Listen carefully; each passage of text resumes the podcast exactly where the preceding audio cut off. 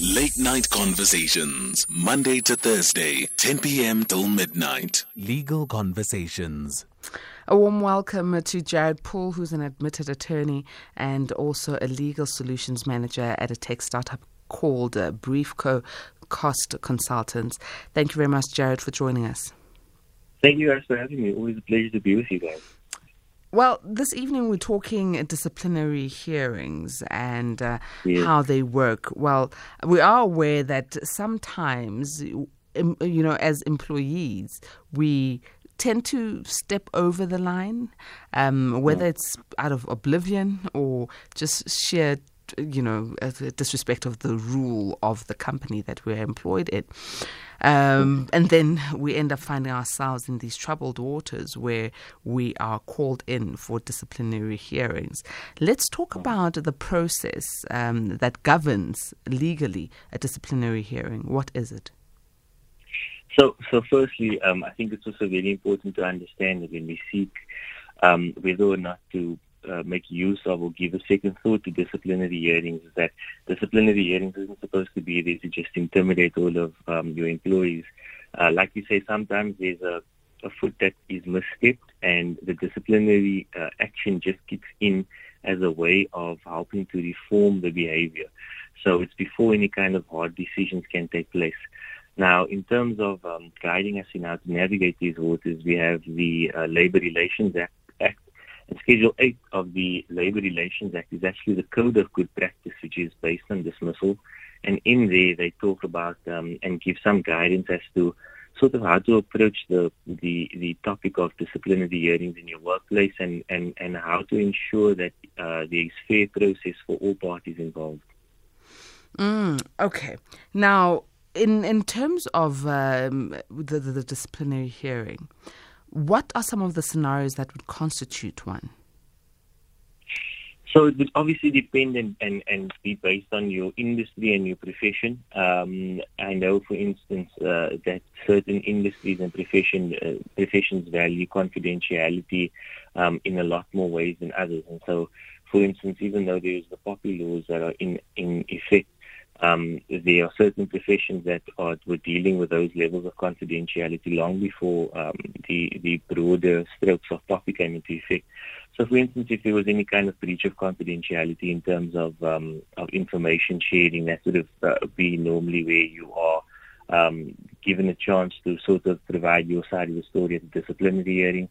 Other times would be for when you are able or away without leave, where your employee sort of says, listen, we understand that this has now gone wrong and you haven't behaved according to what the standard is for this employment environment, but we want to be able to give you a chance to at least tell your side of the story in case there's something you're missing or don't know. So, there are certain things that are broader that are obviously, it even goes across industries. But a lot of the times there are smaller transgressions that can be a lot more egregious in certain professions over others. So this is why we always like to give the advice of making sure that there is this disciplinary process as soon as you get your first employee, that you start giving thought to what these sort of transgressions look like and at what point do they then escalate into a more serious nature. Let's talk about who's supposed to be part of these disciplinary hearings, especially knowing that other companies have downsized and they might not have a big human resources department. Yeah, I mean, look, again, it will depend on the size of the company that you're working for. What would usually happen is that if there is a disciplinary hearing that comes, let's just say, for instance, an employee is in a situation where they are facing a disciplinary hearing, it can just come from, the communication can just come from a management position or someone who oversees their role, and they'll be given a notice for to attend and to prepare for this disciplinary hearing. Now, one of the rights that you have as an employee is that you can actually have either a co-worker, a shop steward, or a union representative represent you at these proceedings. Obviously, if you don't have a union representative, then that will be ruled out. And that's why they also make it that a co-worker can represent you at these proceedings. And then, the employer as a representative, you as the employee, obviously there with your chosen representative, if that's who you want to be involved as well.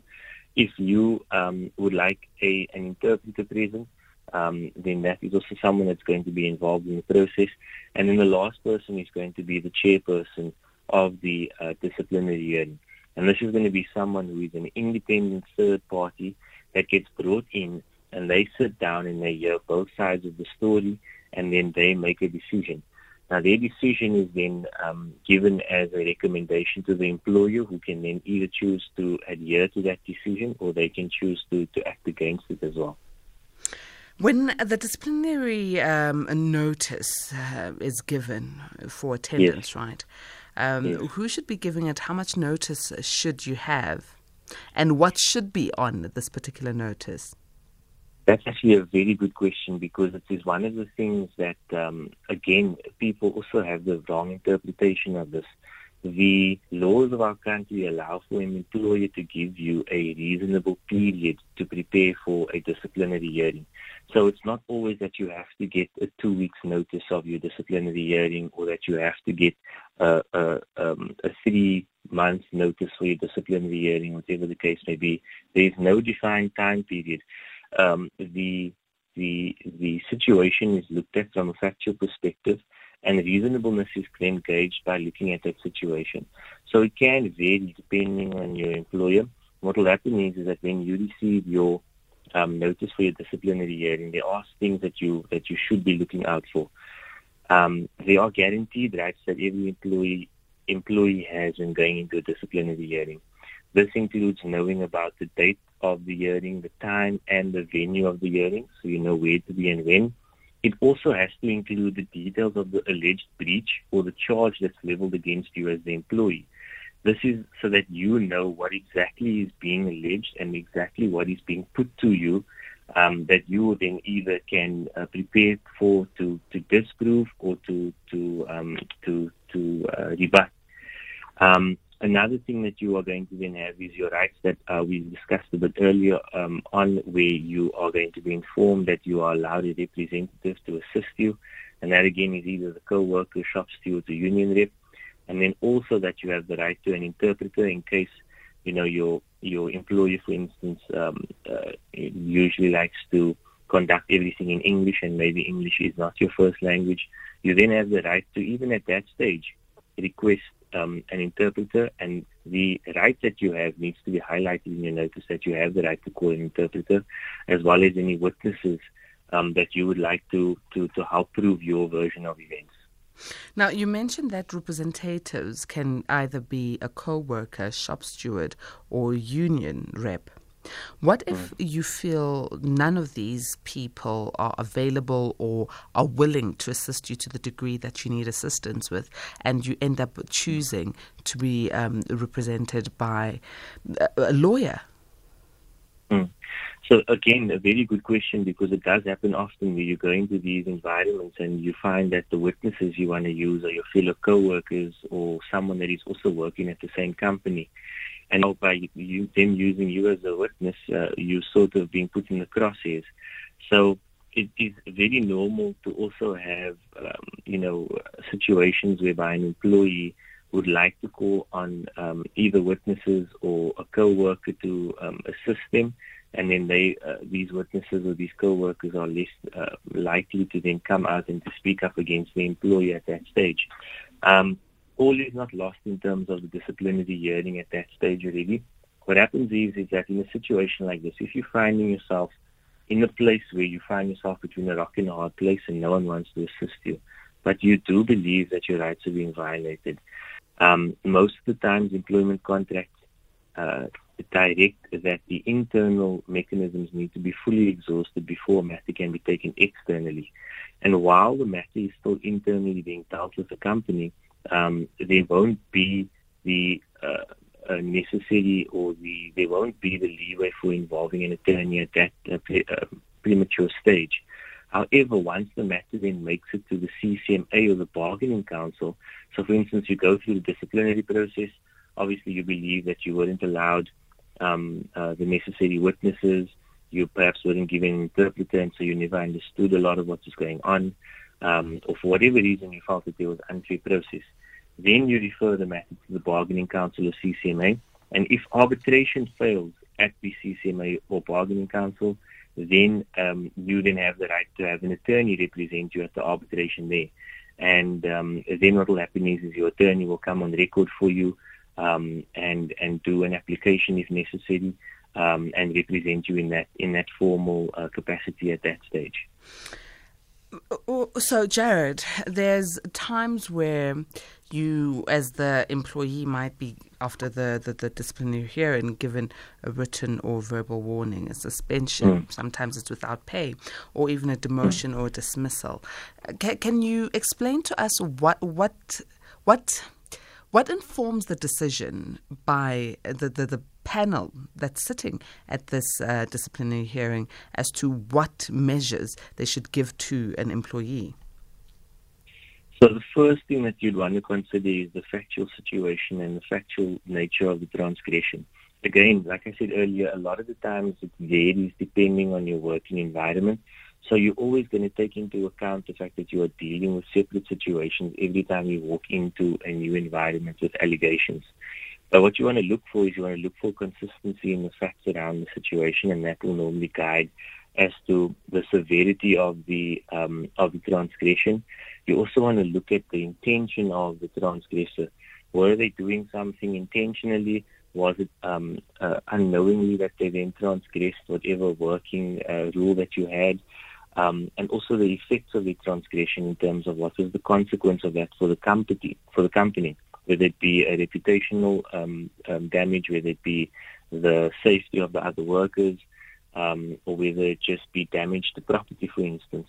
So all of those things will then be considered by the chairperson, and you'd look at the extent of all of those factors. Another thing that normally happens is that while you are in the disciplinary hearing, the chairperson, regardless of what decision they are leaning towards, the chairperson will just normally allow for each party to submit what they think the fair and reasonable form of penalty should be against the employee. And that also guides the chairperson as to exactly the understanding of the transgression and the understanding of the employer as to how serious of nature the transgression was. So that's the kind of things that a chairperson is going to look out for, and is going to be guided, obviously, in a case-by-case situation as to what a severe situation looks like.